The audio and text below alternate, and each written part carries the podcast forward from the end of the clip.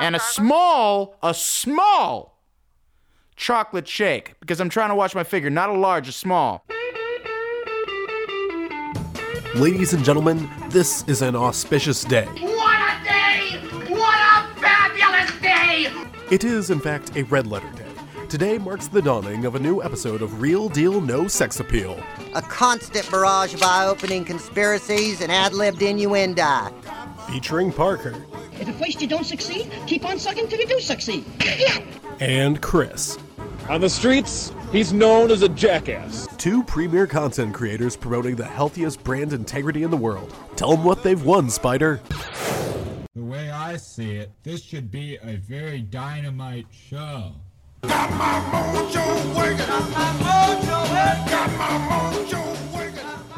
Welcome, ladies and gentlemen, to another episode of Real Deal No Sex Appeal. My name is Chris. With me, as always, is Parker, and uh, it's actually just us today. So, no game of games. Sorry to our dozen listeners. Uh, Alex isn't here. He's being a yeti, and uh, in his honor, I guess we watched both "I Know What You Did Last Summer" and its sequel, "I Still Know What You Did Last Summer." Parker, when I was a kid, like middle school-ish, uh, kids would make a lot of jokes about these titles. And I think it lends itself to jokes just because the title is so long and unwieldy. But aren't you happy that the sequel tease at the end of the first one, where it said "I still know," that they just doubled down on it? And went, yeah, you know what? That'll work. I still know what you did. I like it even more that in in the beginning of the second movie they're just like, yeah, that was a dream sequence. yeah, fuck you. Thanks for coming back uh, less than a year later. You stupid kid. We still have Jennifer Love me. Hewitt. stupid kid. Buddy. We'll talk about that.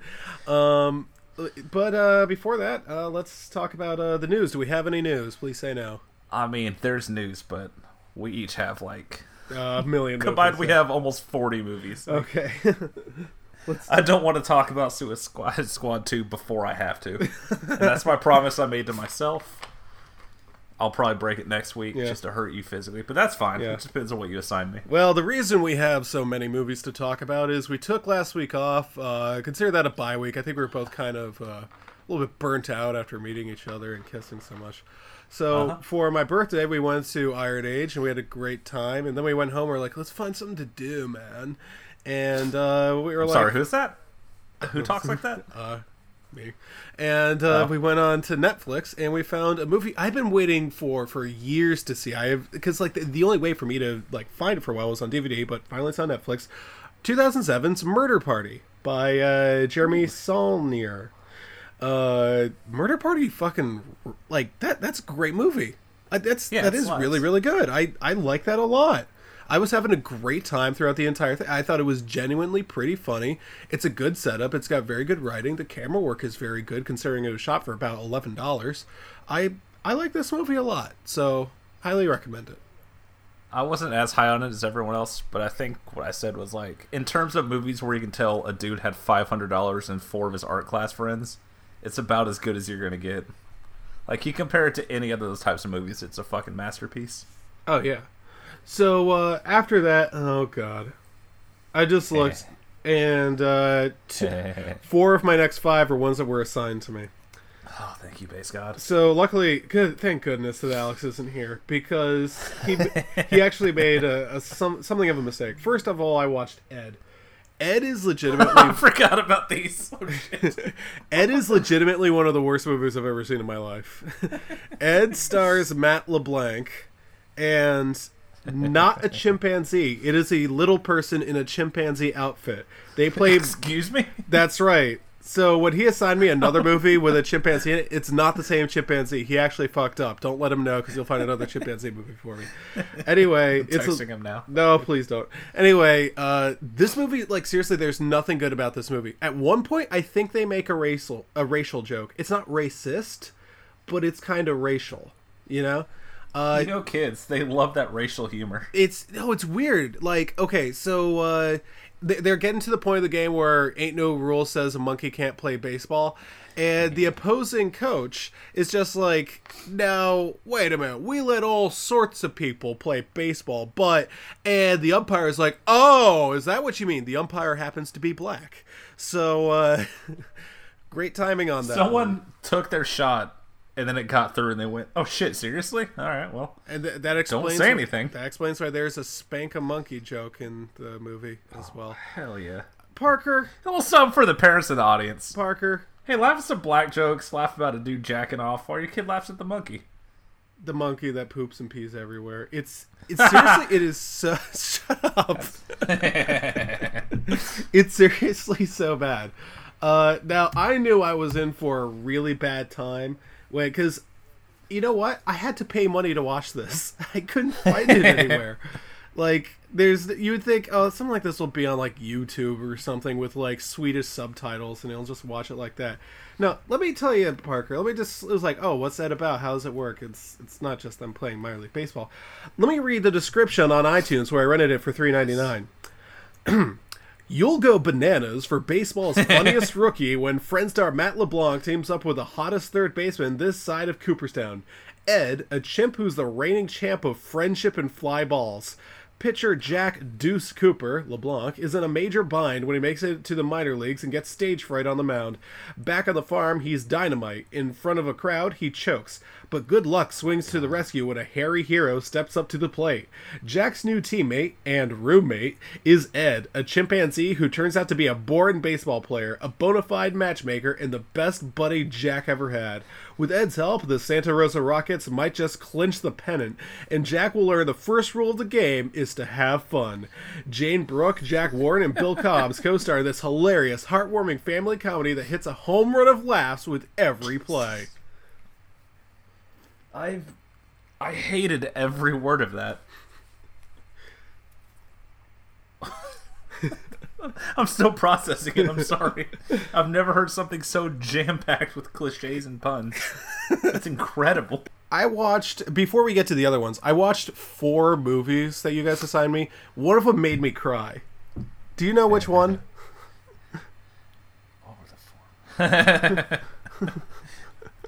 I hope it was the first purge dearly. No, actually, it's the next movie. MVP, Most Valuable Primates. now, I watched these movies back to back because I was like, well, I can get rid of this quickly. Um, MVP is about Most Valuable Primate is about a chimpanzee that plays hockey. It doesn't actually do that. It's just it looks like it does. Uh, and the reason I cried is because Ed, like I said, Ed is legit one of the worst movies I've ever seen in my life. It just like straight up looks bad and nothing works in it. Whereas with this, it's like uh, there, there's an opening scene, right? And there's like this little girl, and and she's deaf, but she's not stupid. All right, she's deaf. She can read lips, and she's she's like in middle school or something like that. And all the girls in her class are inviting each other out to this party, and no one bothers to invite her. Eh, But she can read their lips. She knows that they're all going to a party, and she comes home and she's crying that no one invited her to the party. I felt so bad for her. I was actually kind of crying at that. That's a tearjerker. Just at work tearing up. Hey Chris, what's going on? You just quickly hit X. Nothing. Ah, nothing. Yeah, That's the it's allergies outside. I just Is that a is that a monkey playing hockey? I just I just No. feel so bad because it's like it's like this little girl. She wasn't doing anything wrong. Anyway, the rest of the movie is about a monkey playing hockey. So that's about all I got to say about that. Uh, then I watched. I, I took a break because I was just I was borderline skeletal after watching those two movies. I watched a movie in the theaters that was a real great time. It's 1986's Little Shop of Horrors. That movie fucking rules. I love this Does movie. the plant play hockey in that? I wish it did because it would be great. But Little Shop of guys, watch Little Shop of Horrors. This movie's really, really good. Watch the original too, like because the original is actually kind of good too, considering that You're they shot it in two much, days buddy. like five hundred dollars. But Little Shop of Horrors, the 1986 version, is so funny. I, I I downloaded the soundtrack as soon as I got home. Uh, Bill Murray is hysterical. Look up the Christopher Guest scene. Holy shit! I think that might be the hardest I've ever laughed in a theater. Uh, he was just his, he's in the movie for about 15 seconds. He's the funniest part of the movie. So that one gets a solid recommendation. That's one of the best movies I watched all all week, all two weeks. Um, then I watched. But you watched some good stuff this week. I did like I gave you some good stuff to watch this week. yeah, like 1997's The Shining. So I'm at work, right? And I tell my friend, "Oh, I can't believe it. I have to watch the 3-hour version of The Shining." He's like, "Oh, wait, that should be good." I was like, "What?" And, and I was like, he was like, "Yeah, you know, I didn't know that there was an alternate cut of The Shining." Oh, And buddy. I didn't know how to tell him. Stephen King saw a good movie based on one of his works. He was just like, "That's not the real version. The real version would be like this." Look, I understand that he's called the master of horror, but after watching the 1997 TV miniseries of The Shining, Stephen King doesn't know how to be scary. Like he straight up Like doesn't know. to to watch that product and go, yeah, go and put my name at the top of that. He wrote the screenplay. That takes a large amount of hubris and also cocaine. It, it's not. no, it's 97. I think he had given it up by then. But n- there's no excuse He for gave up something. It, this is so. It, it's seriously like it's it's nowhere near as disastrous as some people say. Like I looked it up on uh, Letterboxd, whatever. The reviews are just like fiery. Everyone's just been like, it just misses the point of the book entirely. Even though he wrote it, I was just like, no, no, no. It doesn't miss the point of the book entirely. The problem is it's too faithful to the book. It's see the problem of it is a it's far too long. This is actually four and a half hours. And I, felt so bad for a moment until I remembered 49ers times 12. Yeah. Go fuck yourself. I wish I could sign it twice. See, the thing about it is, it just kind of drags on. There's a whole lot of talking and nothing scary happening, and a lot of tonal shifts. You know, so uh, one of the things that people praise about it, uh, I see, I've seen the Doug Walker review of this one before, and the only thing he liked about this more, Shocking. yeah, is uh, that you're gonna say it too, is uh, that uh, the the actor who plays Jack in this uh, is he thinks that the portrayal, not necessarily the performance, but the portrayal is better than in the uh, Stanley Kubrick version. I respectfully disagree because Jack Nicholson can do no wrong, but also because this one there is a there is a big tonal shift early in the movie. Also, is just it's it's the writing. It's Stephen King is a good writer, but not in this. He really doesn't know what he was doing. Like nothing here seems to work right. The best part of the movie is a brief cameo by uh by uh what's his name? Sam Raimi. Uh Yeah, I forgot the, the black guy calls him uh, a real uh what was a Real um MF something or other. A- An MFA. He calls him a real MFA. And uh, Sam Raimi was like, "What does that mean? Mighty fine American." and then he leaves, and you're and uh, Sam Raimi looks into this. He says, "Yeah, you're one dead MFA." so that's the one part of the movie I kind of liked. And everything else in the I'm movie, glad it was worth. yeah, uh, it wasn't. I'm I'm not happy I saw this, but it was. Would you say that kissing, kissing? That's what you've been missing. I wouldn't ever in my life. I would also never call a kid a pup. What the Oh, fuck? yikes! That's the most Stephen King thing I've ever heard in my life.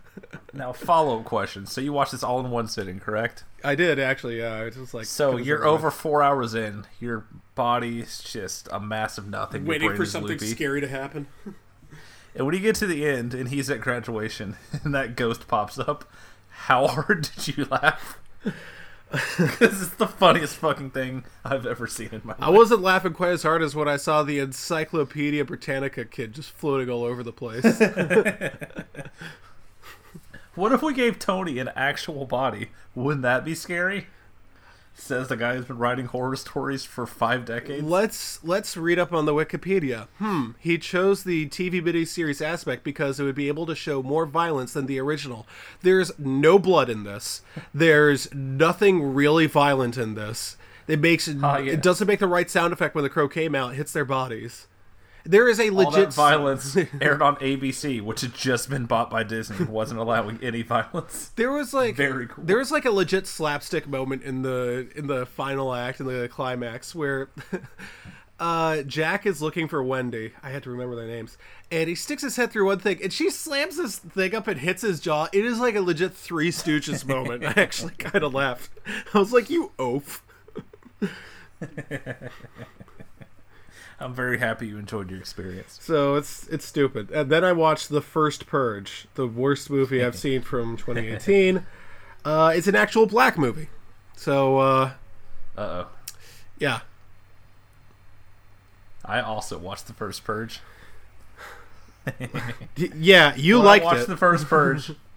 my main thought was, out of my two friends that are on here, one of them will really like it, and the other one is Chris. You think Alex is gonna like this? One hundred percent. This movie sucks. It sucks in the same way all the Purge movies suck. I hate the Purge movies so much. I know you do. you have two more coming your way. to shoot I don't think I need to do that. Have you seen Harold and Maude? No. Well, it's very well known. 1971, a romantic black comedy drama, and it's about this young kid. He falls in love with an old lady. Uh, it's I, don't even know how to explain it. People really like it. It's like a cult classic. It's like really popular. I didn't like it at all. Uh, but I watched a movie that's very similar to it called uh, Ali: Fear Eats the Soul. It's a German movie, and it's about a relatively young Middle Eastern guy who falls in love with a relatively older uh, German woman, and it's like, what if it was? Uh, uh, just forgot it's called, Harold and Maude, except with racism. And uh, Oh, fuck yes. actually, this one's uh, the better movie because uh, it's this is actually kind of a bold take to just show like how racist white people can be. So uh, whereas instead of in other movies, even like if you ever seen like The Help, The Help is so much more like it's almost like they're camouflaging. We know these people are racist, and they're still trying to hide it. It's like we know. I mean, come on, this is Alabama. What, What, else do they have there? They're just misunderstood? That's you know, it's, I've considered it. Isn't Harold and Maude the movie with Tom Hanks? He's a cop and he's got the dog partner. I I'm really gonna edit. I'm really gonna. Edit Don't you dare! I'm gonna edit want your silence to be there forever. No, it's not going to be silence. It's going to be the laugh from Final Fantasy X. Anyway, it's going to be so. I as well I am very tired. Jump having a week off and then coming back to being up at six a.m. has been no bueno for this guy. Oh, I'm so sorry. I have not adjusted. it's, it's rough for me too. Turns out eating only crab meat for six days and then going back to working a real job has not feeling so hot. Well, I can recommend Ali: Fear Eats the Soul. Uh, I I also will watched. definitely get to it. Yeah, sure. I also watched Amarcord by Federico Fellini. A complete waste of my time. Uh, and then I watched Godzilla versus uh, Mechagodzilla, or whatever it's called. Also, complete waste of my time. Then I watched A Woman Under the Influence. Uh, this Oh, one's kind of. Have you seen this? No, but uh, you know what? Go ahead. oh, uh, There's a lot of horrible ways to take that. yeah, you could. Uh, this one's I'm actually. gonna be a good person for I, once. I appreciate that. Uh, this one's kind of weird. It stars. I, I don't remember who it stars, but um, it's uh, a woman. She won the. I think she won the Academy Award for it, or was at least nominated for it. And it's one of those early ones where a woman portrays someone with mental uh, problems, and it's like kind of Oscar bait for it. The movie itself is kind of boring. I actually don't recommend it, but it's it's sort of interesting to sort of watch what what she's trying to do. For a while, I was like, wait a second, she's not the crazy one. It's everyone else around her.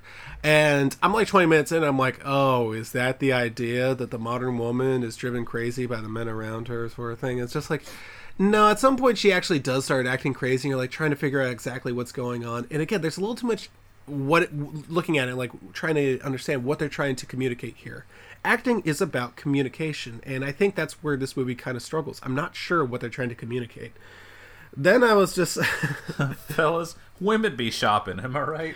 then i i sent you a, a joke i was like what was more embarrassing uh Fyre Festival dashcon or jonestown and it got me thinking i should read up more about jonestown and also watch jonestown the life and death of people's temple yeah, that'll that'll ruin your day real quick. Yeah, it did. You because it has the audio tapes from there. You get to hear the children screaming. Yeah, you sure do. Yeah, so uh, whatever you watched this this week uh, wasn't as scary as what I watched this week, and uh, I, I think the worst thing about this documentary because it is a good documentary. I think the worst part about it is you get too much both sides ism of this. You're like, how could there be at both no, no, sides? It was like, what's a good part of uh, mass suicide? Oh, you got way too many people who are kind of almost flirting with defending uh, this Jim Jones guy, like getting know, way too close theory, to it. So Taking uh, a heroic dosage of methamphetamines every single day and praising the word of God and preaching for eight hours. It's actually pretty cool. But it also it's it's like a comment on like this is how the cult started and stuff. You know. Then I watched Picnic at Hanging Rock. oh hey, oh God, Jesus. What? But to backtrack real quick, one last thing about Jonestown. Yeah. The thing that blew my mind because I'd heard the tapes before. You just hear this doddering old man that sounds like he's dying. Yeah. He was in his forties. Oh yeah. He sounds a hundred years old when you hear that tape. Oh yeah. He was he was definitely like slurring his words. You could tell. Just high out of his balls for months. Yeah, that tape is uh whew. Recommend you don't uh, listen to that. Definitely watch the movie The Sacrament and then listen to those tapes afterwards and had a rough evening. So I watched an Australian movie that wasn't a Mad Max movie, so big mistake on my part. This is called Picnic at Hanging Rock.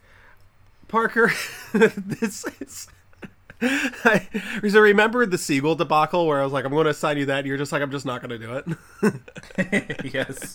this is almost a- an identical movie. Uh, God Damn it. have you seen the trailer for The Favorite yet? I have not, I'm but it sounds like something I don't want to see. It is like number one, and it's like as soon as you hear the music, you're like, oh god, no. I almost want to like get a recording of you watching the favorite so you could like hear it.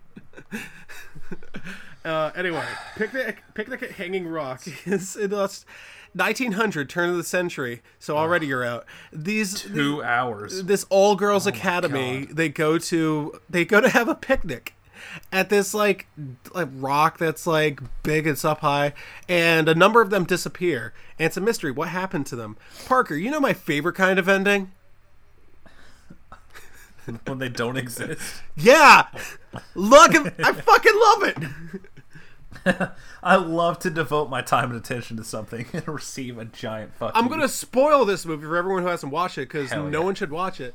So this is based on the book and the book had the same exact non-ending. So i'm like what there's gotta be more. Turns out there was an ending but she and the publisher cut it out because they're just like nah the mystery is better.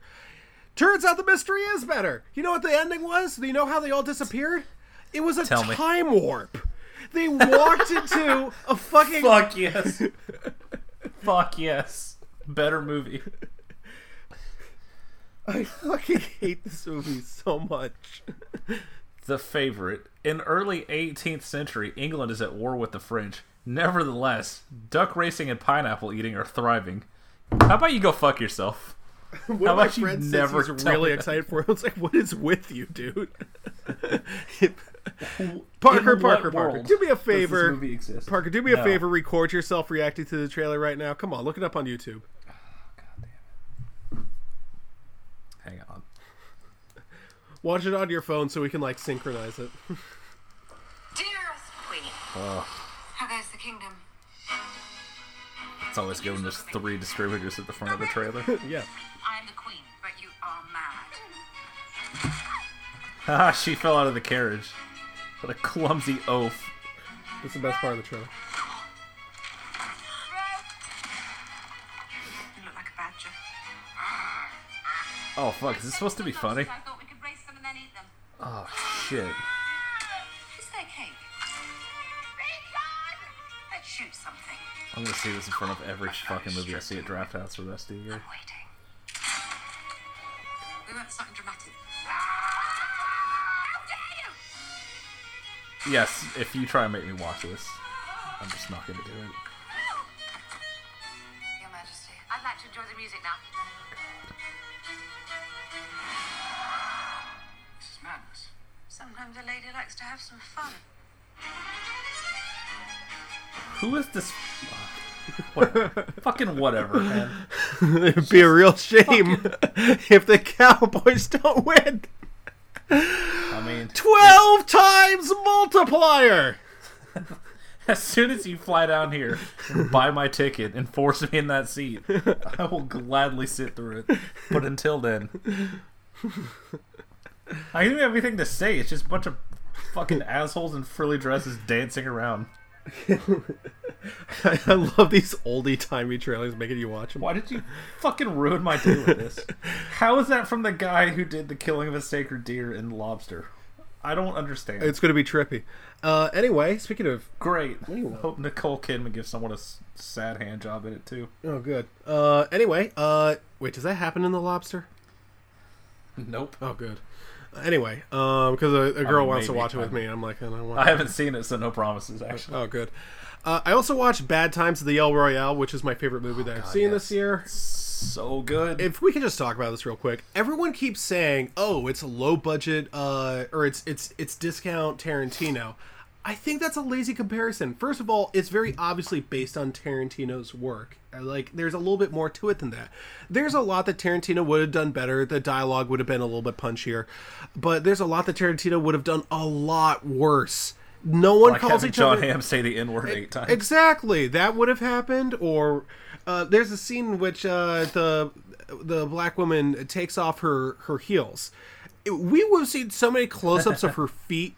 You know, I, just think, and there would have been like a narration that would have ruined some of the fun of it. This is it's by the same director as Cabin in the Woods, and you can see it. You know, and that's the fun of this movie. You know, like I, I think these movies, both Cabin in the Woods and this movie, work really well because you can see things from a sort of different perspective. I, I really like this movie. I, I wouldn't say it's flawless. I think again the dialogue could be a little bit improved, and some people aren't really into the story. Some people said the story is too complicated. I thought the story was perfect. Yeah, that's the best part of it. I don't understand. Yeah, uh, I will say this: Chris Hemsworth. Uh, it's the only reason he got away with sleepwalking his way through this movie is because of that body. I mean, it turns out I'm into one thing specifically, and that's uh, Chris Hemsworth with the shirt open, s- just sashaying around the deep purple. Turns out I have to do some soul exploring about myself later. So there's a scene in there. He basically plays like a Charles Manson sort of guy. There's a scene in there where he makes two girls uh, wrestle over who gets to uh, go to bed with him. At first, I was like, "Yeah, what girls would do that?" And then I saw his body when he's dancing Hush. I was like, "What girl wouldn't do that?" He starts sizing up that room like, I can knock that bitch out real quick. Yeah. Drive an elbow right into her temple. As soon as she, one of them just tackles the other, I'm like, "How do you get flipped from there?" It's like, eh, no wonder you guys watch MMA. It was like, if whoever wins this one, Khabib versus uh, McGregor, then whoever wins gets to sleep with Chris Hemsworth. And no wonder you're putting Yeah, I've been like practicing double legs on a sandbag all day long. Yeah. I can't wait. I thought the humor in the movie worked. I thought it would what little of it there is. I thought the twists work really well. Uh, I love the climax. I, I I really really like this movie, and I like the ending, and I really like the music too. Although you know what's unfortunate is I looked up the uh, soundtrack when I got home. I I wanted to find their version of "He's a Rebel" because I think it's a little bit better than the original. Uh, I think uh, what's the name of the of the African American singer in this? I'm racist, so I don't know. Cynthia something or other. I didn't remember anyone's names Oh, outside of like, oh, there's Jeff Bridges. Yeah, Jeff Bridges is good. Um, this might be his final film role.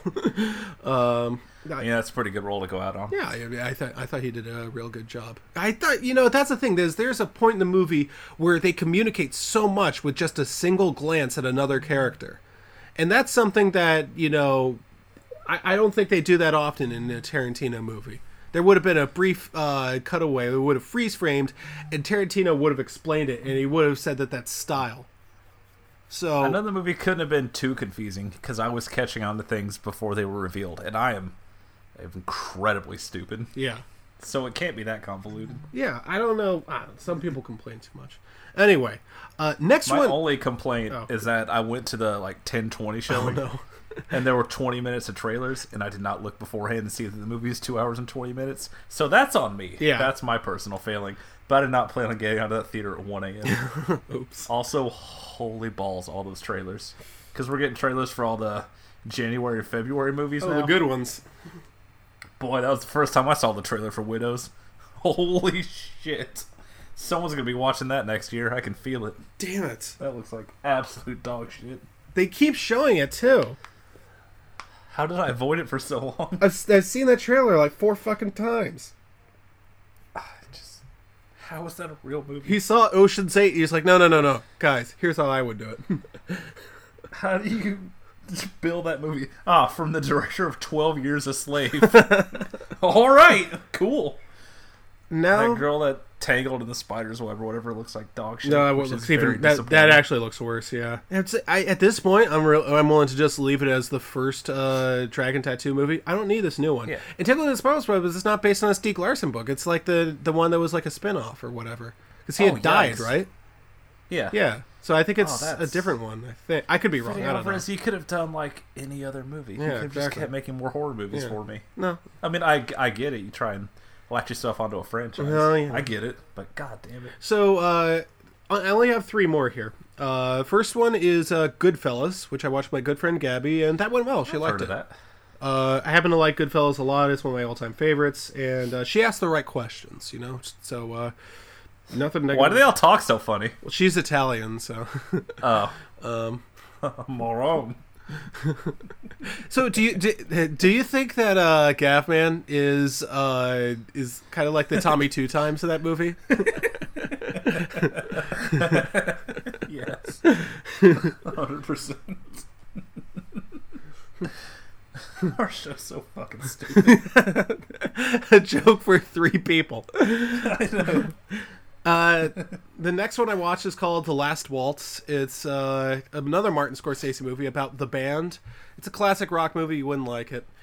And Deal. then I have a special one. This is uh, Oh God. this is perhaps the most excited I've ever been to uh, to talk about a movie on this podcast because you've never heard of this, and no one who's listening to this movie, who's listening to this podcast, has ever heard of this movie. Because I had never heard of this. This one, and in fact, if I when I say it, you're not going to be able to find it when you search for it. It's it's hard to spell. It's it's very barely known. It's uh, I, but I ended up loving it. It's called Escanaba in the Moonlight. And I'm gonna fucking type that. Now, how could exactly? Yeah, and one of my friends at work, Bill, who did not like Princess Bride, which I don't even know how that is because that is right up his alley. Uh, I, I no, really, that's his. That is a movie that like you'd think would be perfect for Bill and his you know sensibility. Anyway, uh, he was like, "You have to watch this movie." I was like, oh, "All right, I'll give it a chance." I can't even spell this thing. Can't find it anywhere. And it doesn't get much better when I go onto iTunes to rent it. Rent it, three ninety nine. Buy it, four ninety nine. Uh, so uh, not popular. Got a solid fifty percent on Rotten Tomatoes, and no one saw it when it was released in theaters. Uh, directed by and written by uh, Jeff Daniels and starring Jeff Daniels. Um, What? Yeah, and you're like, oh, That's a swerve I was not expecting. yeah, that's right. This is one of the best movies I've ever seen in my life. Uh, it is very, very funny. Um, it's a very sort of um, upper Michigan sort of folksy humor. Uh, you know, sort of like that sort of like northern Midwest region, you know, where it's, where it's like they all sort of talk like this. So kind of like Fargo, but without all the killing. Uh, basically, Jeff Daniels is in uh, a family where they go deer hunting every year, and he has to catch it. He has to bag a deer uh, before he goes home. Otherwise, he breaks the family tradition or something like that. At first, it's pretty funny. It's like I, I can understand the jokes they're going with. There's a really, really good fart joke, but then it gets trippy. And once it gets trippy, that's like, wait, now I'm having a good time. There are UFOs in this movie. I I actually really liked it. It's actually the be- the best part of it is the writing. Jeff Daniels wrote a really, really good movie here. So uh, I recommend this movie to just about everyone. And the last note about it, uh, before you can make a joke about it, is uh, I think my mom would have really liked this movie. So uh, Well, I'm not gonna make a joke about it now. yeah, it, dang, there we go. That's my shield. You son of a bitch. Yeah. Anyway, You I, can't say that after every movie. That's not fair. I can't do that for that one. I can certainly say I my would mom not. would not have liked the first Purge. well, you know, maybe one day we can find out. Anyway, uh, Parker. She would have loved Skeletor and his syringe knives. Don't talk to me about it. Anyway, uh, what movies did you watch? Okay, so last time we all talked to each other was the last day of my visit in my hotel room. Uh huh. So we had we had to be out of that hotel at about two o'clock. My flight was not until eight o'clock.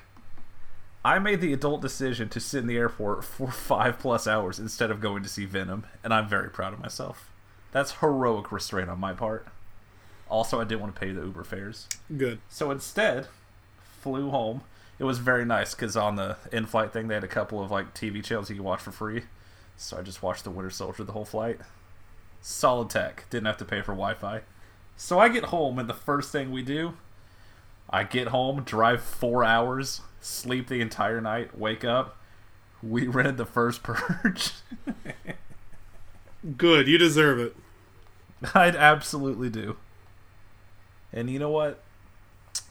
Pretty good. Sorry. Nah, it's it is a purge movie. Do you like purge movies? No. Hey, you'll like this one. Do you like purge movies? You don't. You're going to, because I'm going to beat them into you. But uh, did you watch through the credits, my friend? I I did, yeah, and it it it this is the prequel one, so it's like, oh, now we're going to roll out the purge for the first movie, which I don't have to see. So And also, we only got that new TV series that you made me watch the first episode of. Oh no! It there's I mean there's nothing to say about it. It just sets up a whole bunch of characters like and starts counting down. Like the episode starts I think 2 hours before the purge starts. And then like the end of the episode the purge is starting. So I just got a bunch of build up for a show I will fingers crossed never watch. You're going to make me watch it. No, we'll see. I mean, we have to figure it out somehow. like the entire thing was just 50 minutes of build up to a universe. I don't like if it was this the whole season was on Netflix and the next episode was auto starting. I probably would have left it on and given it one more. Yeah, I bet you. But I have no I have I have no desire to be like, oh man, I got to see out episode two and see what happens to these people. It's it's there. It's a show that existed and you made me watch, and that's perfectly fine. After that, now if there's one thing you know about me, it's that I'm a sucker for gimmicks. Uh, yeah. That has never not been true. So Hulu is doing this thing. I think it's about 12 movies where each movie corresponds to a holiday. So already I'm locked in for all 12. The first one premiered called The Body. It's fine. It's a great concept where this dude's a hitman and he kills someone on Halloween night. So he just wraps the body up and drags it around town and everyone thinks it's a Halloween prop. It's pretty cute. It's a good idea. It's just it's it's there. The main guy's not great in it, but as I said, I will be there for Thanksgiving and Christmas and so on and so on because I'm a sucker for any type of gimmick. And since I have goldfish memory, by the time the next one comes out, I'll be like, "Yeah, I really like the last one. I should give the new one a shot." Right. Because I don't learn from my mistakes, Chris. That's why I've seen all four Purge movies. What else did you watch? buddy, I have a movie I'd like to talk to you about. I'm gonna run this plot by you, and then I'm gonna give you a little reveal at the end. Okay? Okay. It's called Hider in the House. Now let me let me jog this by you. So this little boy, and he lives with these two awful abusive parents. So they just beat the shit out of him. So one day he finally snaps and lights the house on fire with them inside, and they burn to death. He spends the rest of his life in a psych ward, gets out as a grown man. He sees a house being built, and he sneaks inside and builds a little hidden room in the attic. And that's where he lives, and he obsesses over this family. Starring Gary Busey. yeah, now we're talking, right? it is pretty, pretty good. That's Like, there's a scene where he's like, he's obsessed with the family, but doesn't want them to know who they are, so he'll just be walking around town.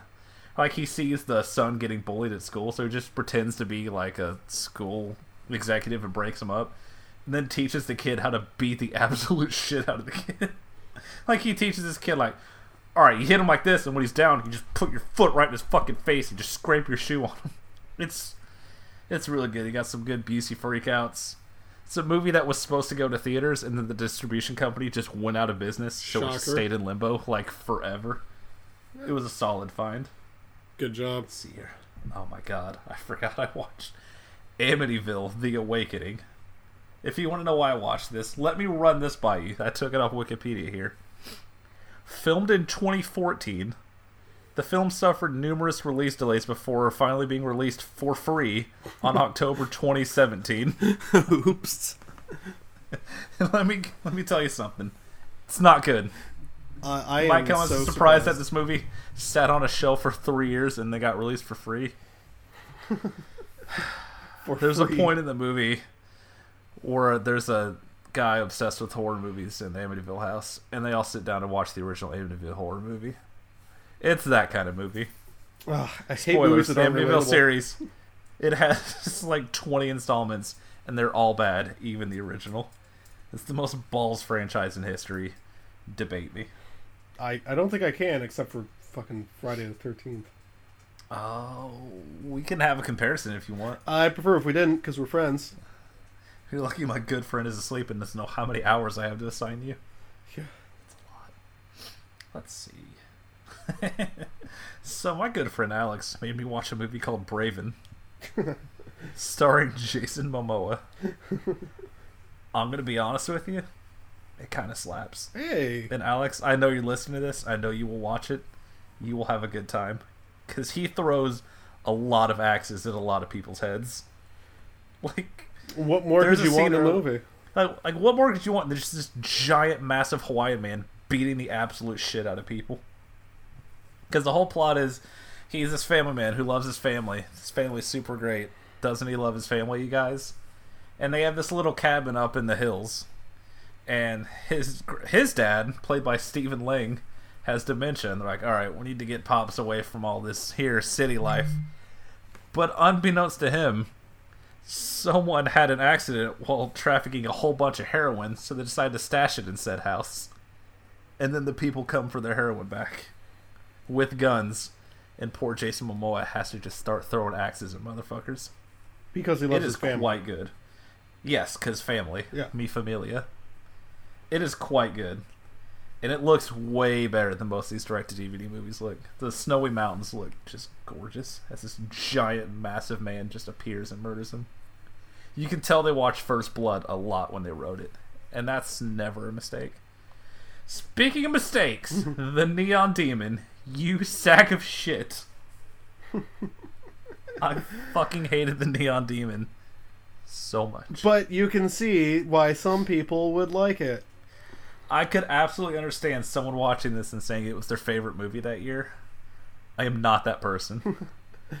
After the eighth time, I caught myself just mumbling, "Fucking speak up, speak up, fuck you, fuck you, say something." I was, mm. you just have to ride that fucking volume as they just whisper talk for forty five minutes, and they just go to this loud ass fucking club with this brrr music over it. To fucking kill me. Nothing happened for ninety five minutes, and you're like, Okay, well, I could have guessed that was going to happen. There's like 10 minutes of what you actually want the movie to be, surrounded by an hour 50. So, Parker, quick question. Is being a model good? Uh, you know what? I'm going to have to go with no. You know, again, there's two sides to every story, as we learned about Jonestown, but uh, See, I mean, this is I'm going to err on the side of no. Did you just say er? I did. it's air. I know. I'm gonna er on the side of caution. I knew that would hurt you deeply. Fucking er. So uh, it had Keanu Reeves in it, and that was her. Ke- Keanu Reeves' scenes were good, all both of them. Yeah, I told you. You kept saying, "God, I just want more Keanu Reeves." I was like, "Oh, I'm so sorry." well, you got him, and then it was over. I mean, because the problem with the movie is it's ungodly boring, but it's so beautiful. Like you can freeze frame literally any frame of the movie. It doesn't matter. You just close your eyes and pause it, and it's gorgeous. But fuck, man, I just, I hopefully never have to sit through this ever again. I feel like you're gonna make me sit through it again. no, I would never do something like that. That that's not funny, you know. All right, so we've both seen Neon Demon. We've both seen Drive. I'm assuming. Yes. Have you seen Only God Forgives? No. Me neither. Gentleman's agreement. Yeah. Let's keep it Okay. that way. I cannot. I just can't. So after that, I wanted to watch something that wouldn't make me miserable. So I watched John Carpenter's Cigarette Burns for the first time. Oh, how was that? Have you ever seen it? No. If this idea had like an actual movie budget and not a TV budget, it would probably be one of my favorite John Carpenter movies. Oh. It's such a great idea of this so the gist of it is like a long time ago they screened this movie once at some festival and everyone in attendance just fucking lost their minds started trying to murder each other so they destroyed the film is what they told everyone but there's one copy out there and this guy's being sent to get it and the closer he gets to it and the more questions he asks the more fucked up things start happening it's so good That is a really good idea. it's like a quick, I think about an hour long for Masters of Horror. It is, if it just had a real budget, it could have been fucking incredible. But as it stands, it's still really, really good. That's good. I But you just see that glimmer of like, oh man, this is, this was what, like, because this came out, I'd say mid two thousands. Like, if that was a real movie that came out in a theater, that could have been like, holy shit, guys, John Carpenter is fucking back. Like, it's been a bunch of highs and lows for a while, but this could have been like his return to form. when did it But come out? Let me see here. Letterboxd. I want to say mid 2000s, but my brain doesn't work super great. Let's see here. Load slow you sack of garbage. Let me just scroll past all these terrible movies. God. I watched so much dog shit. 2005. Hmm. So let's put this in perspective here. I hate that I have to manually sort by what year it came out. Newest first. Oh my god. So basically, he got In the Mouth of Madness, which is great. That was like his last great one. Then he had Village of the Damned, which is a movie. Escape from LA, Vampires, Ghosts of Mars, and then Cigarette Burns. Like this would have been the holy shit, guys. John Carpenter's back again. But it was on a TV show on Starz that no one except horror nerds watches. So, what can you do? Oh well. Well, uh, we'll get back to John Carpenter in a little bit. Uh, Well, sooner than you think, buddy. yeah, because what did you watch next? well, speaking of movies that drive people insane to make them want to rip each other's throats out, this cat hates Mondays, but he loves lasagna. You know, here's the fun thing about it. So this is one a of the fun last thing about this watched. movie? No, absolutely not. But you know, we watched I Know What You Did last summer, and you look at that cast, like, all right, most like these people all went on to do other stuff. Whatever happened to Jennifer Love Hewitt? Turns out the answer is being in Garfield. That was her. She is absolutely in it. Oh, she's a quite nurse. possibly the worst hair I've ever seen in my life. yeah, that's. I don't know what they were doing. Yeah, that is. I mean, after the part where CGI Garfield, which by the way, the, some of the worst CGI I've ever seen in a movie, Oh yeah. dances to an entire Black Eyed Peas song, I had emotionally checked out. It's a brief hour fifteen, but it feels eternal. You you you heard the the rumor right about uh, why Bill Murray's in this? You know what? Fuck that rumor and fuck Bill Murray. He's made three good movies, and Caddyshack isn't one of them. I'll fight anyone. Oh, please fight sucks me. my ass. Caddyshack fucking rules, but he's the worst part of it.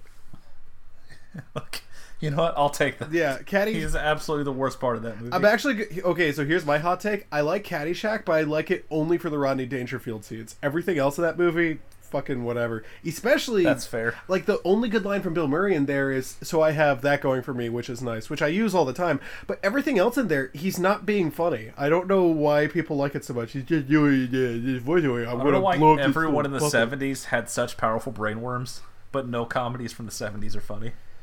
Uh, Blazing Saddles. I would have rather fucking rewatch the first Purge than ever sit through Animal House ever again. You don't like Animal House had some good scenes. Name them. The the scene where okay here I think my favorite one is that guy's just like he's sitting on the stairs he's strumming that acoustic guitar and uh, John Belushi rolls his eyes and just grabs the guitar and smashes it and apologizes.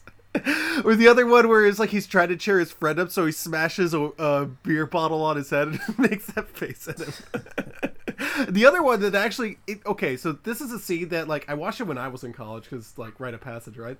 And it's a scene where john belushi is spying on that girl undressing. So uh the me too movement sign of the cross right now.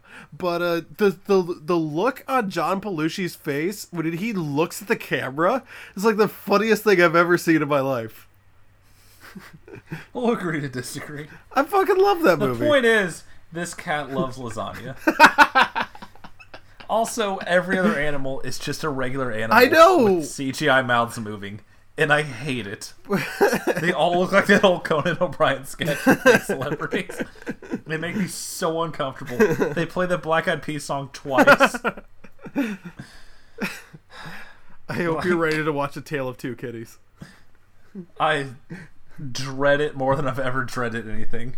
But it did lead to a fun moment because I sent you my setup where I had NFL Red Zone on the big TV and then Garfield on the other TV. and it led to this fun confluence where I yelled out, Jesus Christ, of course, Jon Arbuckle as a train set as Amari Cooper's head was caved in by a defender. it was upsetting. The hardest laughed at the movie was when Garfield was watching the best damn sports show, period. Because it just took me into a fucking. You want to talk about a time warp? Jesus Christ! All of a sudden, Tom these Arnold Australian talking. girls in their in their petticoats just walk in there. We came from a rock. Are you Mad Max? Australian girls and a talking cat watching Tom Arnold talk to fucking Ed Reed or whoever. Tom Arnold's just in God. every uh, single episode at one point. He is our mascot. And I love him, and he's my friend.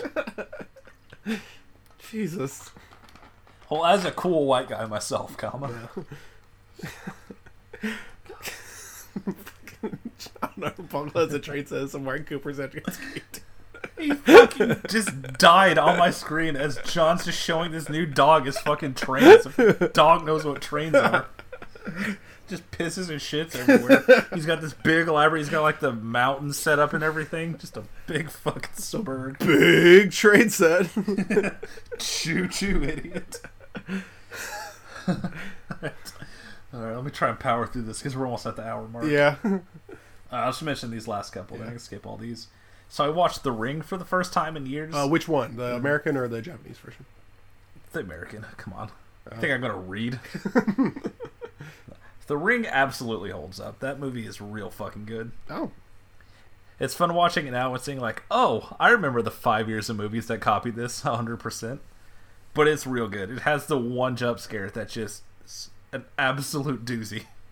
Just fucks me up every time. You know, I'm going to download Ringu, The Ring, and Ju-On the Grudge and The Grudge. Just all four of those and just like power through them. You should do it. Yeah. Because I was gonna watch The Grudge this week. Un- actually. unfortunately, I've got a really bad reason for it. So Oh, no. there's that video that's kind of going viral right now. Uh, it's that scene from I think like Scary Movie three or four or something, where they parody I guess The Grudge because it's I, I I think that's what they're trying to do, and they got the little kid with the creepy makeup and stuff like that, and in in Scary Movie three they're speaking very heavy air quotes here Japanese. They're just saying like very obvious Japanese words that everyone seems to know, and a lot of people missed it because they put the subtitles at the bottom, and the subtitles are already kind of funny. Like there are jokes in there, but like if you listen carefully, if you just ignore the subtitles, like close your eyes and listen, they're saying like Mitsubishi, sashimi, sushi, Nintendo, just like just stringing those words together. I thought that was kind of funny. if you assign me Scary Movie three, four, or five, I'm just gonna read the Wikipedia and tell you like, yeah, was kind of funny. I don't. So here's I do a not little here's a little uh, explainer for you. I've never actually seen a scary movie. I can't imagine they hold up, and I'm kind of scared to rewatch the first I, one I want to because. I feel like it's very much a product like, well, I'm 12, so this is Well. I mean that's the thing is I I looked it up and it was written by the Wayans brothers and Friedberg and Seltzer. So oh yeah, so here's the thing. The Wayans brothers were probably the good ones because they didn't write any of the other blank movies. You know, Vampire Suck, Disaster Movie, etc., cetera, et cetera. Uh, I have a feeling that Friedberg itself. I don't know how they keep making movies, but I assume it's kind of like an Uwe Boll sort of situation. You know, they're taking advantage of a tax loophole. hey, all your movies are dog shit. Yeah, but they made a lot of money, and they cost three dollars to make. Who keeps seeing Well, those sold. though? Who sees a trailer for Meet the Spartans and they're like, yeah, that's gonna be good. I would bet everything I own that my good friend the Sauce saw that movie in theaters. Oh, of course, yeah, I but would like, bet everything I own. see, that's the thing is every single joke in that movie is like that one joke from fucking um, what's it called? Uh, the, the joke from Anna and the Apocalypse, which you thought looks good. At first, I was like, "Oh, this could be okay." Zombie apocalypse in a musical. Parker loves musicals, and then they make You that joke. It's like, "Oh no, Justin Bieber's a zombie." Like, why, why don't you just pause on the screen? You know who Justin Bieber is. Like, there's a Justin Bieber quote, uh, not quote, uh, Justin Bieber joke in Searching, and it's perfect. It's fantastic. It's like, it's well set up. The timing works really well. Uh, Alex backed me up on this. He thought it was really fun. He thought it was one of the best parts of the entire movie. This is like the worst part of any trailer I've seen since Suicide Squad. As soon as he said that Full right there. Disclosure, I had not seen the trailer yet. I'd only heard buzz from conventions. Oh, wait till you see that. At one point, someone says, "Oh no, Justin Bieber's a zombie," and I'm like, "All right." you there. just wanted to talk in the accent again. Well, don't. I I don't even do that. to ac- grandstand on I me. don't even do that accent well. So But it's fun, isn't it? no, not really. See, so yeah, the ring is still great. Sorry. it's fun being taken back to being 13 and seeing the first time she walks out of the screen and how it fucked up my nights for like a solid two weeks. Oh, I bet. Yeah. Oh my god. Let's see. I watched Apostle last night, which was solid like three, three and a half. But like, I mean, it's not the Raid or the Raid Two, and no movie ever will be. So it's unfair to judge it like that. But Yeah. Well, you said there was a like very anyone else- fucked up moment. Apparently. oh my god, like if anyone else had written the script and he just directed it and everything, stronger movie.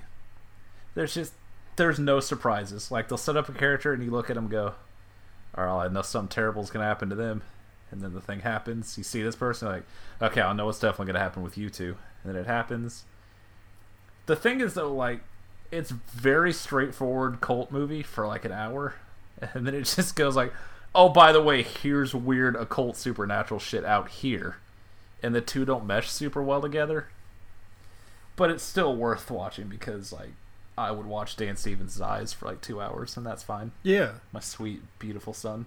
God bless him. But yeah, there is there is a scene where a guy is like strapped down. You're like, oh, something terrible's gonna happen to him, and then the camera pans over, and you're like, oh fuck, I'm gonna have to watch this, and then you do, and it's quite upsetting.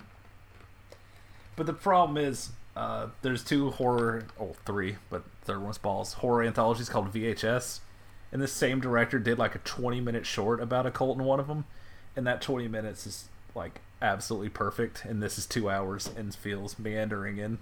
Even at two hours, feels like I feel like you cut something out here because this doesn't flow well with this. Basically, just watch The Ritual from February because that movie's incredible. Hey, there we go. And uh, oh, I'll just quickly mention I did watch. I'll always know. I'll, I'll always know what you did last summer. Yeah. Yeah. that's the third one. You're fine. Oh. You're good. but there are two things I'd like to mention. So first of all, this director went on to direct a movie my friend Alex knows called Slender Man. and also, so these are completely unrelated teens that just happen to live in that area that may or may not accidentally kill a guy. That's Would you like really to take a guess as to who the fisherman is in this movie? Uh, who like the character or who plays this person? Who the character is? Because spoilers, there's a fisherman that comes back and kills. It's one of their dads. I'm sorry, we were looking for the zombie version of the guy from the first two movies. Are you serious? yeah. That's actually I. I think it's a better twist I than the first the- movie. I'll tell you that. They go to unveil him, and it's just this undead guy. You're like, wait, what? And then it's over. But since it was made in like the early 2000s, after 28 days later, it was very clearly like, oh, that movie did well. So it's filmed on that handy cam, and it looks like absolute dog shit. Whoever cut this movie together should be fired because it's just unpleasant to watch. So, uh, smart move on your part. Thank you.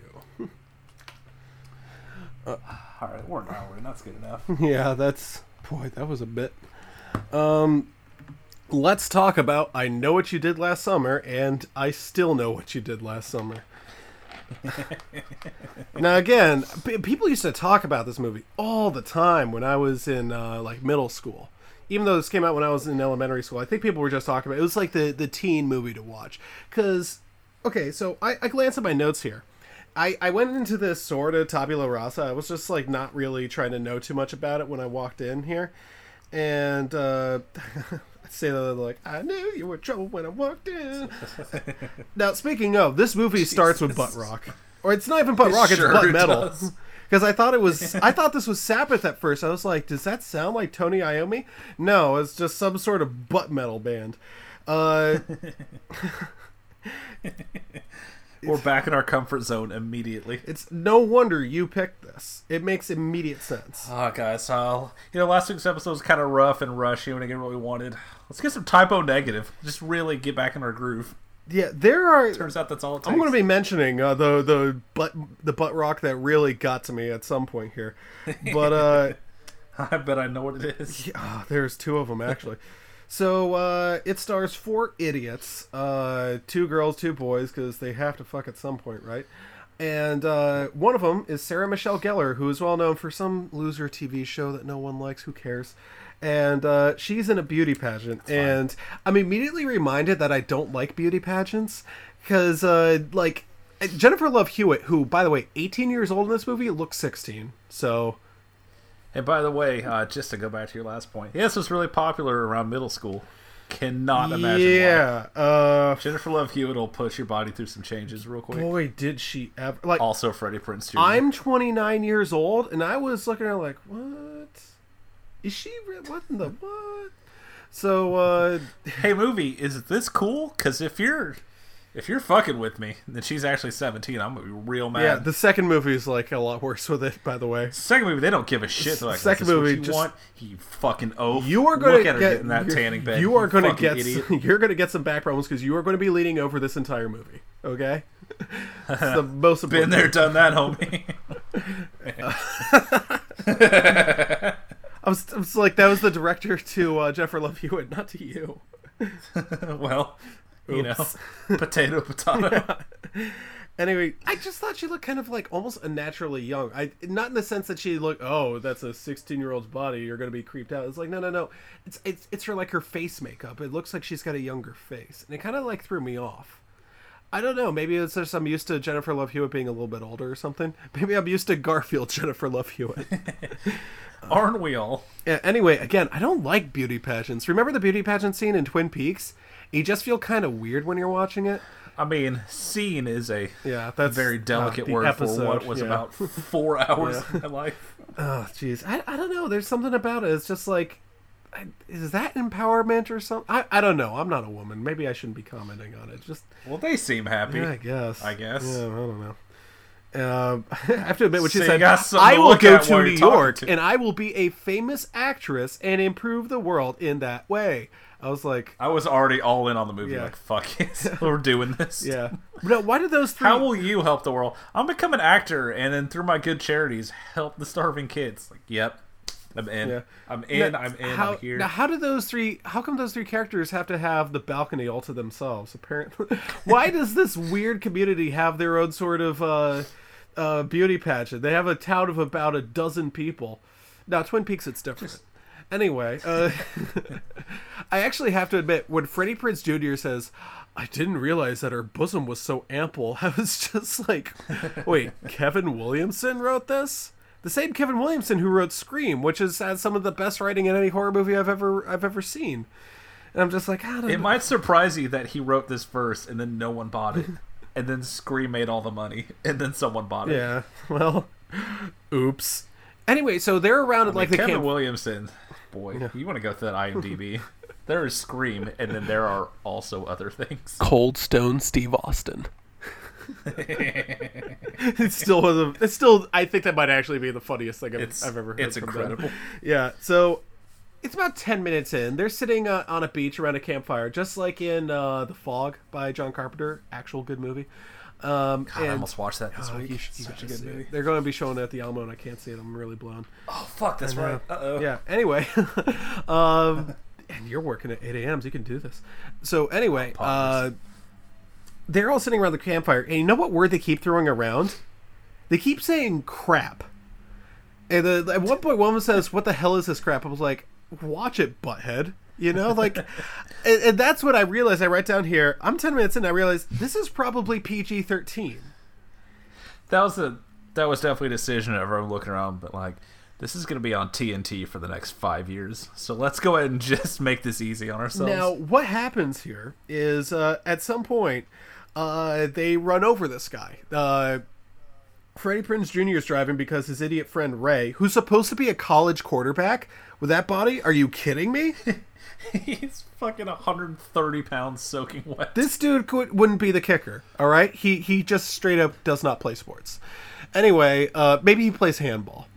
Maybe I play handball. uh, anyway, so they accidentally run over this guy. He's dressed in all dark, and it's uh, it's late at night, and they do the dumbest fucking thing imaginable. They're like, "Yeah, let's just dump his body in the river because we don't want it to fuck up our futures."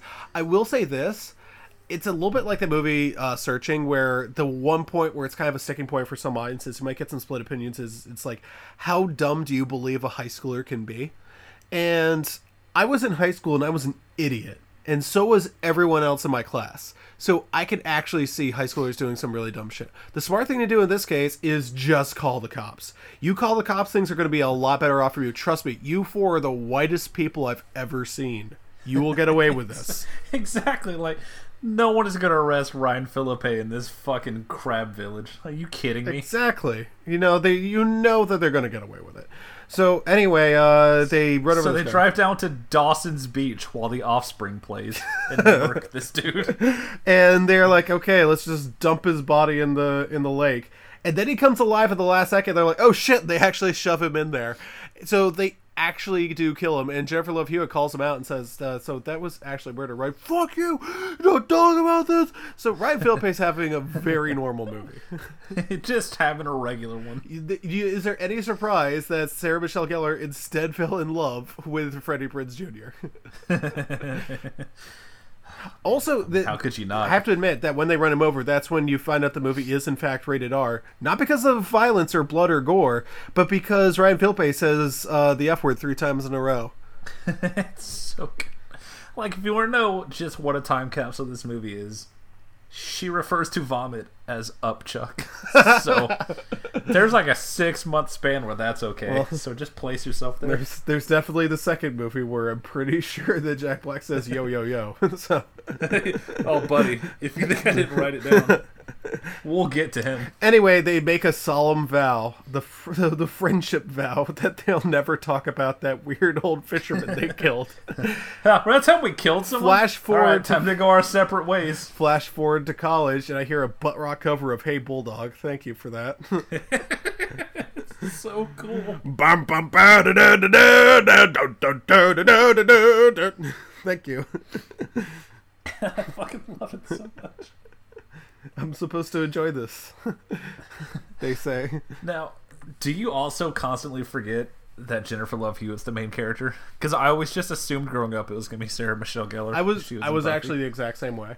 Because okay, I'll, I'll have to cut this because Sarah Michelle Gellar's prettier. But uh, it's, Well, I mean, obviously. I think at this point Sarah Michelle Gellar was arguably the bigger star, right? Because she had Buffy. I guess maybe she was just busy. Like, look, I'll give you like two weeks on this set. But they were both pretty big stars. show. So I looked it up. Uh, JLH was actually 18 when she made this, that is. which I need. I need to collect myself for a second. I need to. Gotta make peace with some decisions I've made. it's it's like, hey, she's an adult. All right, We're gonna cast her in this now. She was actually apparently a Disney star. She was like a singer originally or something. So uh, Checks out. a be- better ending to this story than uh, Miley Cyrus uh, and Ariana Grande. She broke up with Butthole Eyes there.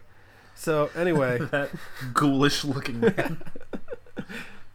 I, I saw one thing that said it was like, no wonder she did something stupid. He's six foot two, and I was just like, they know. the goyim know. the Chad Fisher. Anyway, Cock Ryan. so uh, th- the people get getting they uh, start getting killed off. There's that one guy who's trying to who's like kind of crushing on Jennifer Love Hewitt, and he's working as a fisherman or whatever. He gets killed by the Hook Man. That Why? guy who went on to star in The Big Bang Theory for like 11 seasons. Oh, that's him. I had no idea. Oh my god, I can see it now. Oh my god. Oh, Alex would never forgive me if I didn't bring that thank up. you for. Well, that's a bazinga. Anyway, uh, he gets killed off, and I immediately wrote down, wait, why? Why? Why kill him? That doesn't make sense as a revenge tactic. I'm almost a thousand percent sure I heard somewhere that like this movie was ready. They're like, you don't have any kills for like 45 minutes. so there he is. I, I read something that was like they needed a clear like succession of kills to like close in the danger to say like, but th- that's the thing. It's like that guy would have been like a prime suspect, you know?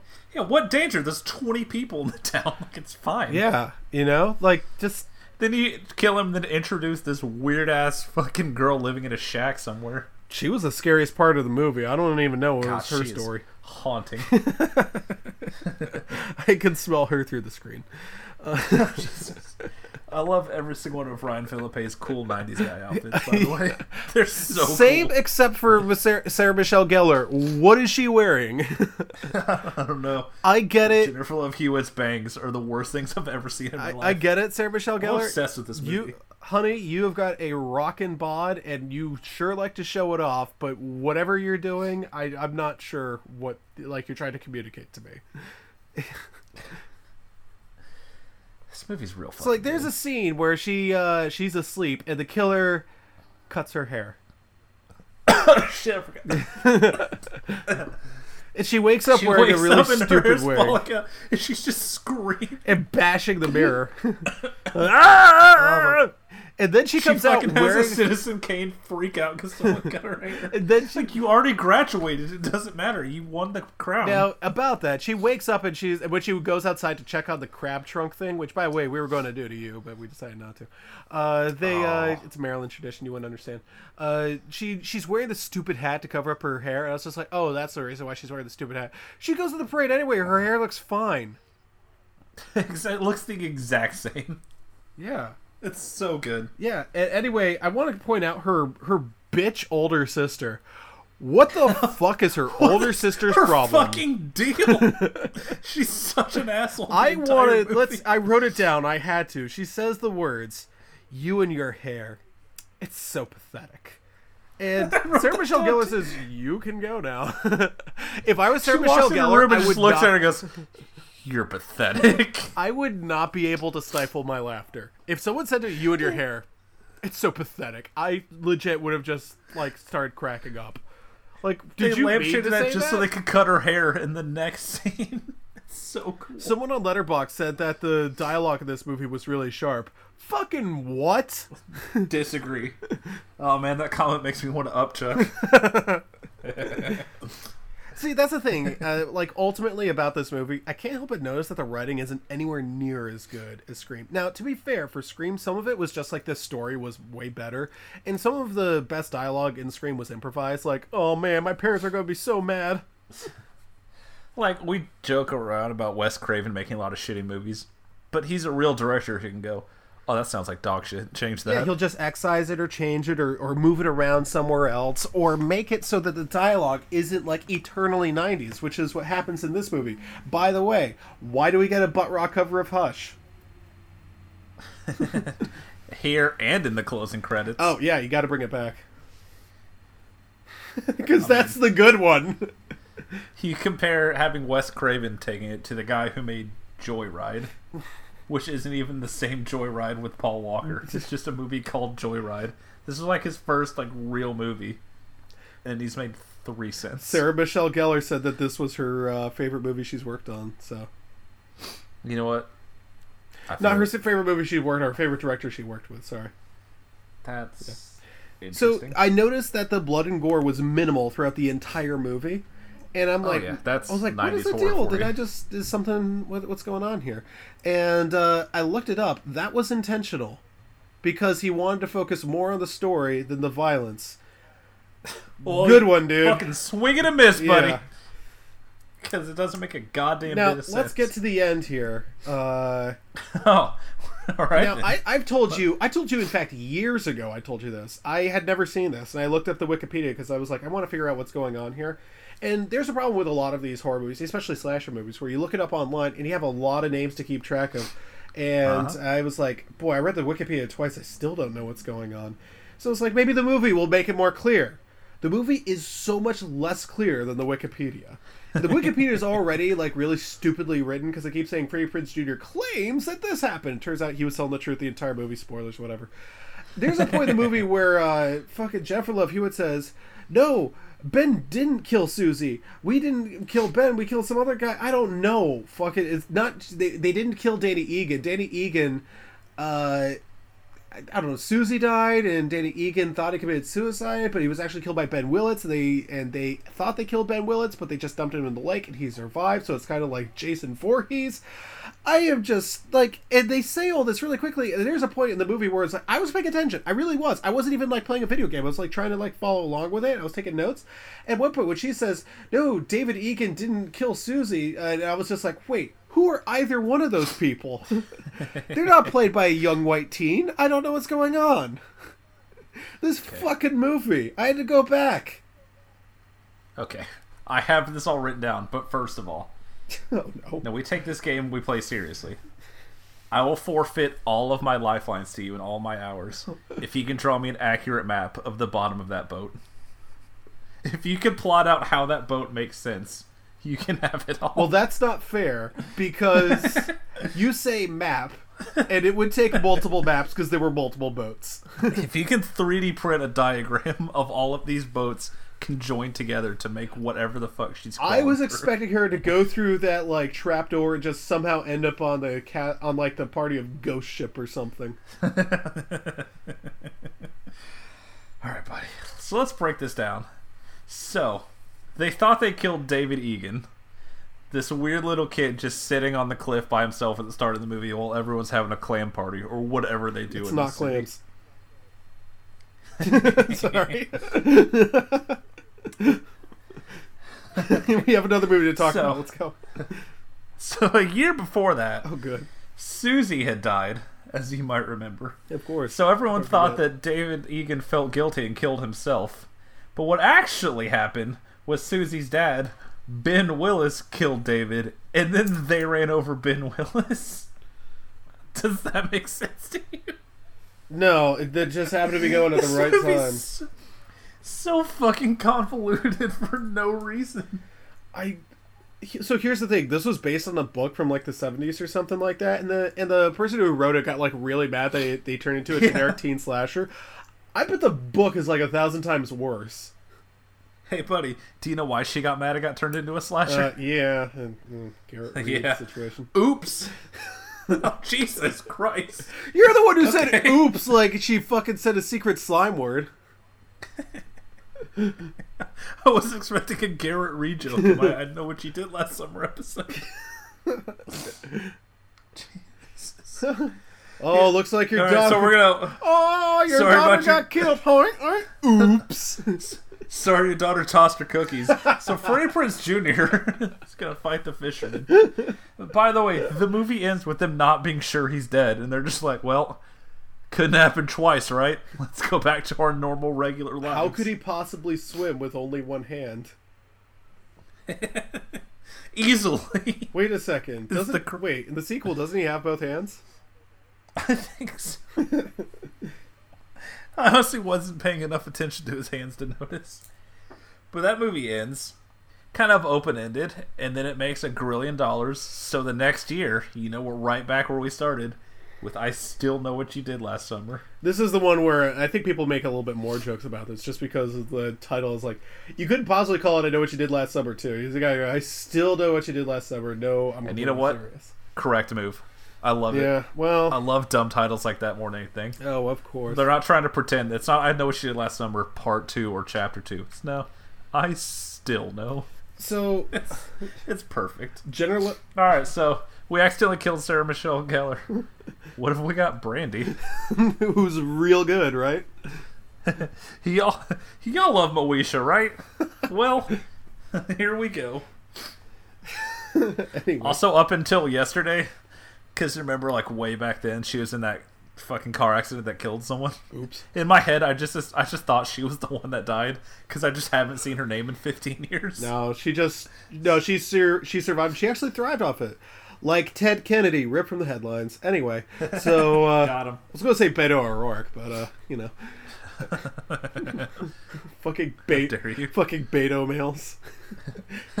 you know, if Ted Cruz says that at least once, he wins by like three digits, right? Yeah, but unfortunately, he's just a thousand worms trapped inside the suit, so he's not smart enough to say it. Just say Beto idiot. and you win this election. what are the Chapo boys gonna say on now? make. That's all you have to do is make the, the Chad Cruz and the Beto O'Rourke picture, and you win that whole fan base. But you're fucking stupid to even do that, right? I mean, it's in Texas. I know Politics you'd go for him. Anyway, uh, yeah, he's got good memes. He's so got good Jennifer memes, Love can I say? Hewitt is uh, in college somehow. Um, she's been having nightmares about that creepy fisherman, and uh, she's like, Man, that opening. Have you ever? se- You don't watch a lot of horror movies, like not nearly as many as I Yeah. do. Have you ever seen a more obvious fake out in your entire life? Did you for a second think that was going to be real? No, of course not. That was very obvious. Yeah, like it could not be more telegraphed. It was. It's just immediately like, oh, this movie has no respect for me. Cool, I'm in. I okay, so I'm going to get a little spoilers here, guy. I actually prefer the second movie to the first one because the first one I couldn't get a really good handle on it. I can understand that basically they turned this story from like a book into a sort of generic uh, teen slasher movie, and I can sort of respect it, but it just wasn't grabbing me, you know. Whereas the second movie is is very obviously a good bad movie, and it's Oh, yeah. fun to laugh at, but it's also kind of like cool, you know it's it's still kind of like you can watch this and not feel ashamed. You know, it's like yeah, I watch. I still know what you did last summer. It, it- this is very much like you put it on with your girlfriend. You uh, make out. Uh, What? uh, I, I'm, How am I supposed to follow the characters' motivations? I unironically love a lot of the choices in this movie. yeah, they're Like putting him on this rainy ass, just secluded island. introducing voodoo as a potential element. Yeah, a, hot, a voodoo fake out fucking owns. so I, I have a question: Is Brandy uh, Jennifer Love Hewitt's roommate in this movie? I, that's what I assume. I, I'd have to, because otherwise she'd just be needed to her house in the middle of the night to steal one of her skirts. Again, the dead of night. She almost got killed by Jennifer Love Hewitt because she was like, "Oh, I just want to borrow one of your skirts." Turn on a light, knock on the door, say, "Hey, can I wear this?" It's like most normal, regular people would watch this and go, "All right, here comes this boring scene." But here, I'm just shaking my hands, like, "All right, let's watch Kevin Williamson write two teenage girls talking about dresses to each other." and it does not disappoint. Oh, good news! It leads to a club scene. I know you love those. I know you're a big fan of loud music and not being able to hear characters in a movie. The flashing lights and everything. i this is my scene. Don't you love when you have to watch all your movies late at night because your schedule and you just have to ride the volume every 10 minutes? Thank you, Neon Demon. Well, I, I just watched it on uh, my laptop, which, by the way, smart move on my part. I think I deserve that. Um, now, so they win the radio contest, and maybe it's because I work a lot with uh, Brazilian live events. But when they say that the capital of Brazil is Rio, I was just like, "What the fuck? No, it isn't. How do you not know this?" right off our trivia team, you're not good enough for Beatrice, Beatrice, Beatrice. I forgot about that.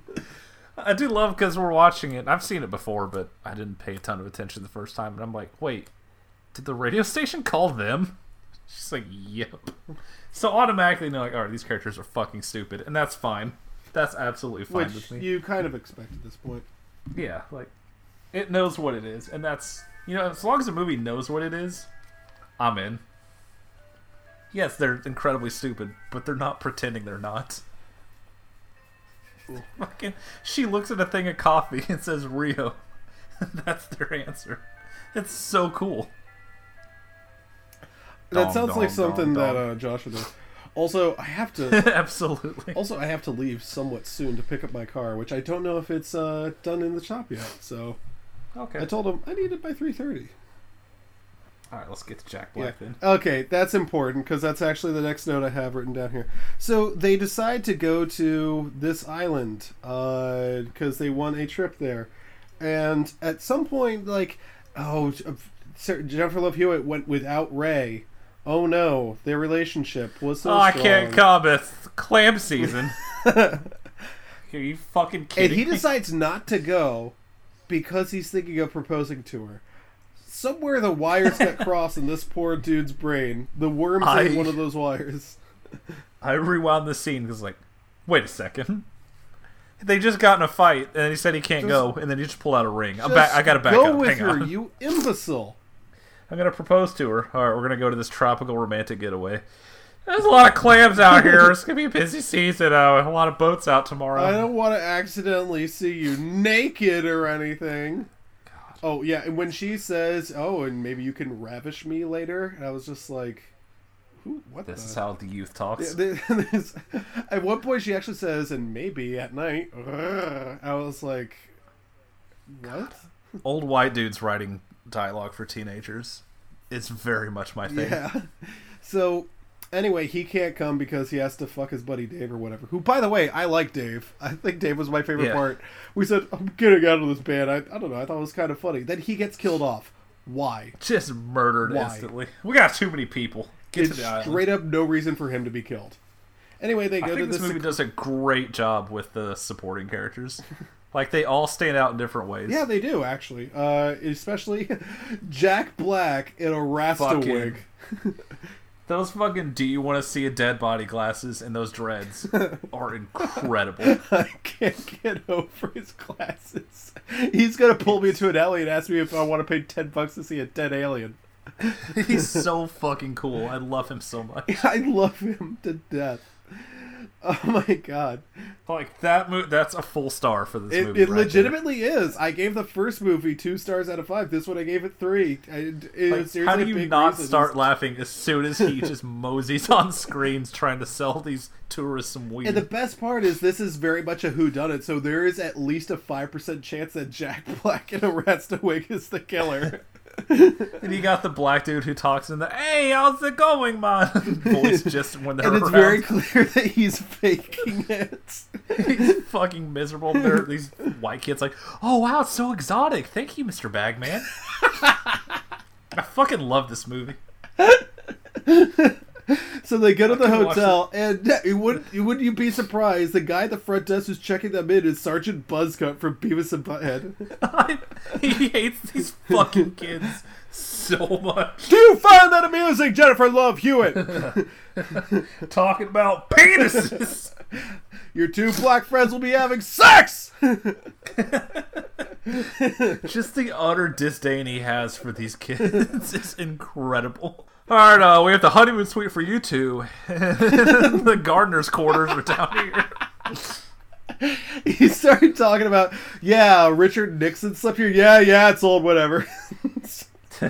He's like, oh my god, oh my god, oh my god, don't call him coons, don't call him coons. I haven't seen you in a, a raccoon. So, anyway, Sam, with a showing scalp flat top, particularly about the point it made, decides to check them in. And uh, they also meet the bartender, who hates them. And apparently hates tips. I, I died at the empty bar because all I could think of was a Dumb and Dumber. We landed on the moon, and they just fucking leave. I absolutely love all of these ancillary characters it- that just hate these tourists and they're trapped I on this admit, the one guy who fucking liked stormy him island. was like, again, it was a good fake out. Was the voodoo guy? I was like, if this is a voodoo movie and he was controlling their actions with like a toothbrush to make them stab each other, this movie fucking rules.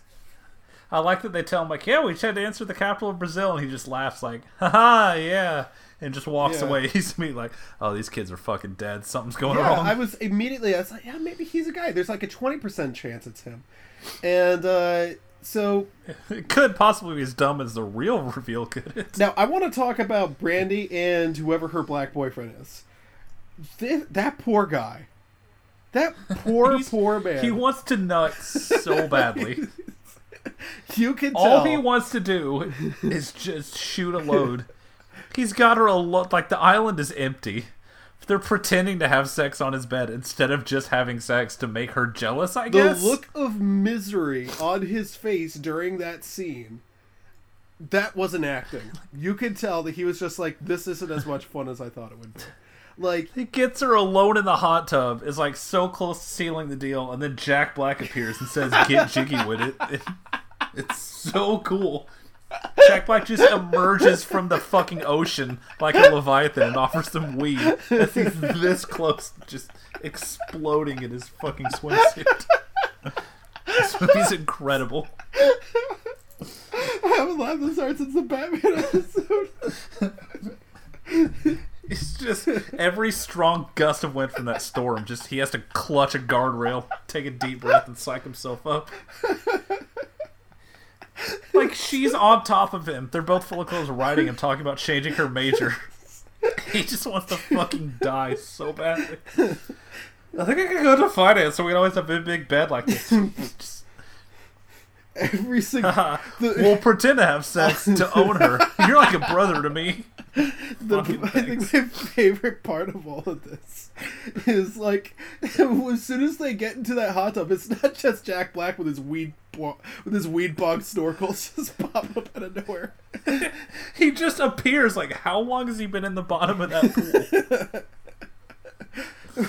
I can only imagine the smell. And then, uh, what's their policy on weed? Well, in order to smoke it, you gotta buy it. no, in order to try it, you gotta buy it. Uh, and, a sick line too. and then their white male friend, who I don't even know his name, he just decides to just disrobe and get in the hot tub with them. He's just like, "Hey, how's the water?" Oh, is there room for a little cream in this Oreo? just dives right in. That guy's looking him up and down like, just gonna fuck this white dude. I just have to get this out of me. if I don't get this out, I'm gonna put on a fucking slicker and grab a hook and just start murdering all these white like people. there's this we're skipping ahead here but there's this there's a scene where everyone on the island has been murdered pretty much and they're looking around for so something here and at some point i'm just expecting that guy to just say look i know this is probably a bad but just please just watch me jack off Just you don't even have to look interested. You can file your nails. Just, be in the same room. just please look at me He's like they have all these people. Like, well, maybe it's him because he hates her. Maybe it's her. Maybe it's him because he just wants to come so bad. He's gone jizz crazy. just murdered all of his friends. it's a possibility uh I I would not rule. I mean, after if you fly all the way to a, to fucking a private island, it's you and three people, and the person you went with won't fuck and you. she keeps talking about how she wants to but uh now's not a good time first we have to I'd love to fuck you so bad, but my poor white friend I've known for six months is having boyfriend trouble. We have to Are you? first we have to own her by having fake sex fully clothed. And then then What's wrong? Triggered? Oh I, I spent a hundred dollars on this bathing suit. I bet it's really sexy. And you get to take it off of me. Oh, that's really sexy. We're gonna be in a hot tub. Oh, that's really sexy. And Jack Black in a rasta wig is gonna try to It's gonna be so fucking hot, dude. Oh, we're gonna get in there. It's gonna be just you and me. I don't want to get my hair wet. That's when I just slit my own throat. Done. Just fucking send me back in a suitcase. the guy's last words. I'm scared. I'm confused. And he looks right at his girlfriend. I'm horny. right there, I Probably actually the last time we ever see each other. You better jack me off for good luck. So Jack Black in a Rasta wig is, is cucking this dude. he is the most pure, uncut form of Jack Black humanly really possible. is. Just no restraints. No one knows who he is yet. There's no, oh my god, the Tenacious D guy. It's just this fat dude in treads being told, "Here, really go for it, man." And Just your entire. I, saw your stand up. I think we have potential. Just put it in here. You you could just invent this character. I'll, I'll give you like a little writing credit maybe. Make them all your own. You know, just really explore the entire island. But it's not just this one black character. You know, Jizzin Jizzin. That's what he's been missing. Uh, Thank you. Jennifer Love Hewitt is seeing visions. She's seeing nightmares of whatever. She gets locked in a tanning bed. Guys, we get it. I've never been in a tanning bed in my life, but that is like one of my top five fears. Right there, when that happened, I have to admit, I was like, I was actually kind of like, I thought that was like the most creative thing in either one of these movies to just like zip block her, not zip block, was uh, zip tie her to Zip tie. yeah, that's to just like uh, zip tie her into uh, a tanning bed. That's a great idea. Anyway, there are other characters in this movie. She's been seeing visions, and uh, nothing's really happening. The uh, the tanning bed scene I really liked. Uh, but I- I'm like, I'm, I'm kind of waiting for everything to happen. Then everything seems to happen at once. I think all the murders seem to happen at once, right? Yeah, it's very clustered towards the end. There's a lot of the fake outs are like, oh my god, there's someone in the closet.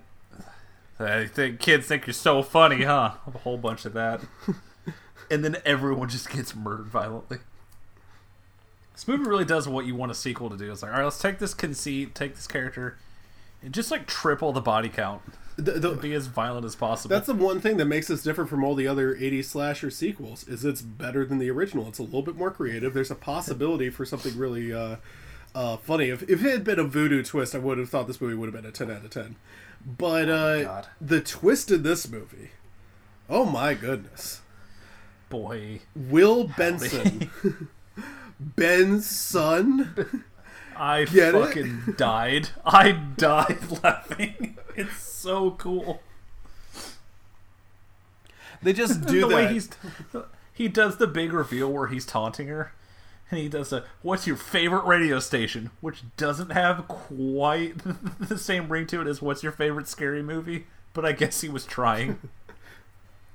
Now people are going to be scared when they get a random call from a radio station asking them if they've won something. Come on. hi i'm your local dj like "Ah, i haven't listened to the radio in 12 years. Thank you though. So the entire conceit of this movie is that uh whatever Ben Willis or whatever didn't die. His hand is back. Uh maybe they put it in milk or something and uh reattached it and he's out for revenge also to kill every single person he comes across. just murders all these poor people working shitty part-time jobs on this reined-in island like take that jack black that'll teach you take that old voodoo man who carries my bags anyway, uh is there a fake out ending of this one too? Which is like, ooh, watch for the sequel. Uh, yes. What- actually. what- what was no, it? the I first forgot. one was uh, the guy jumps out of the, the first shower. one was him under the. That's right. this one was I uh think this one was under the bed, right? Oh yeah, she actually gets pulled under the bed. I assume she does not survive that. And this movie just has That a downer fucked ending. me up as a kid. That scared the shit. It- out of me that I was first saw well this on filmed. cable TV. That was very very well filmed.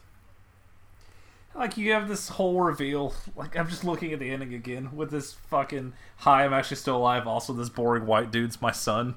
And then Deus Ex Freddie Prinze Jr. shows up an hour and thirty minutes in, like, hey guys, I'm in the movie again, and I brought a gun with me. It's so fucking stupid. Yeah, the idea that that guy love it. survives for the third movie and to drag her under the bed. No, that's that's that's how you make I wish there was. A, I wish there was a real third movie though. Yeah. I would absolutely. Oh yeah, If it kept going like this, like I fucking love this movie. yeah. Can't believe Jennifer. And living in Tex, living in Texas, it's been 80 degrees out for like the last eight months. And the day I put this on, it was super dark and rainy outside. It was just a wonderful afternoon.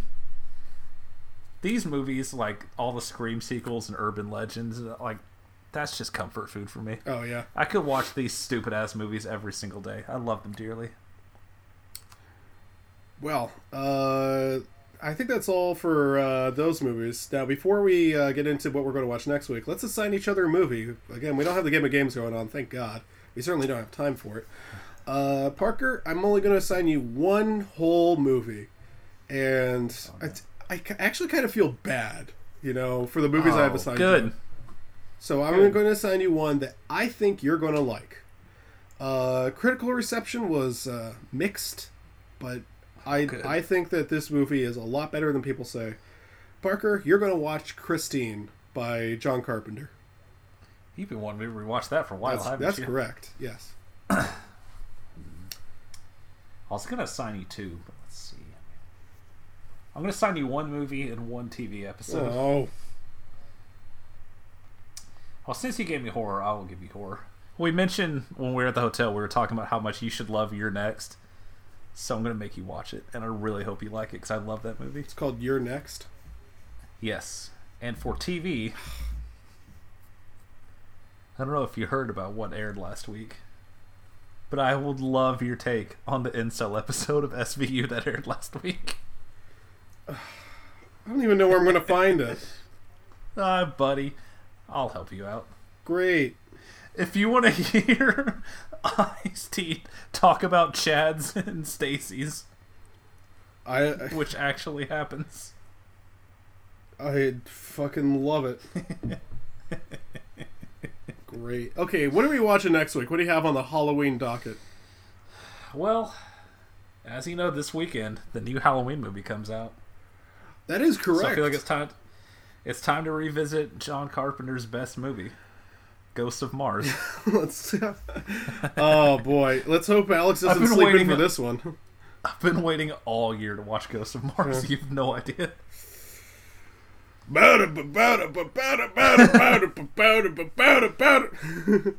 Just gonna put that at the end so it feels whole. Well, there's there's got to be some sort of recording of Bughead playing the Halloween theme song out there. I've heard it before. He actually plays a pretty sick version of it.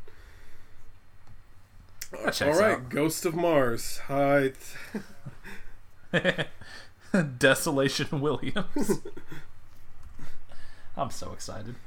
Like it was either that or fucking Village of the Damned, which no one cares about, including John Carpenter. All right, I'm, I'm excited for Ghosts of Mars. I mean, you could do a whole retrospective series on movies he did for a studio so he could make what he wanted to make, and then the movie didn't make money, so he didn't get to make what he wanted to make. So Christine, really, which is a shame. Christine. I think, is actually pretty good. All right, Yeah, I'm excited to go back to it.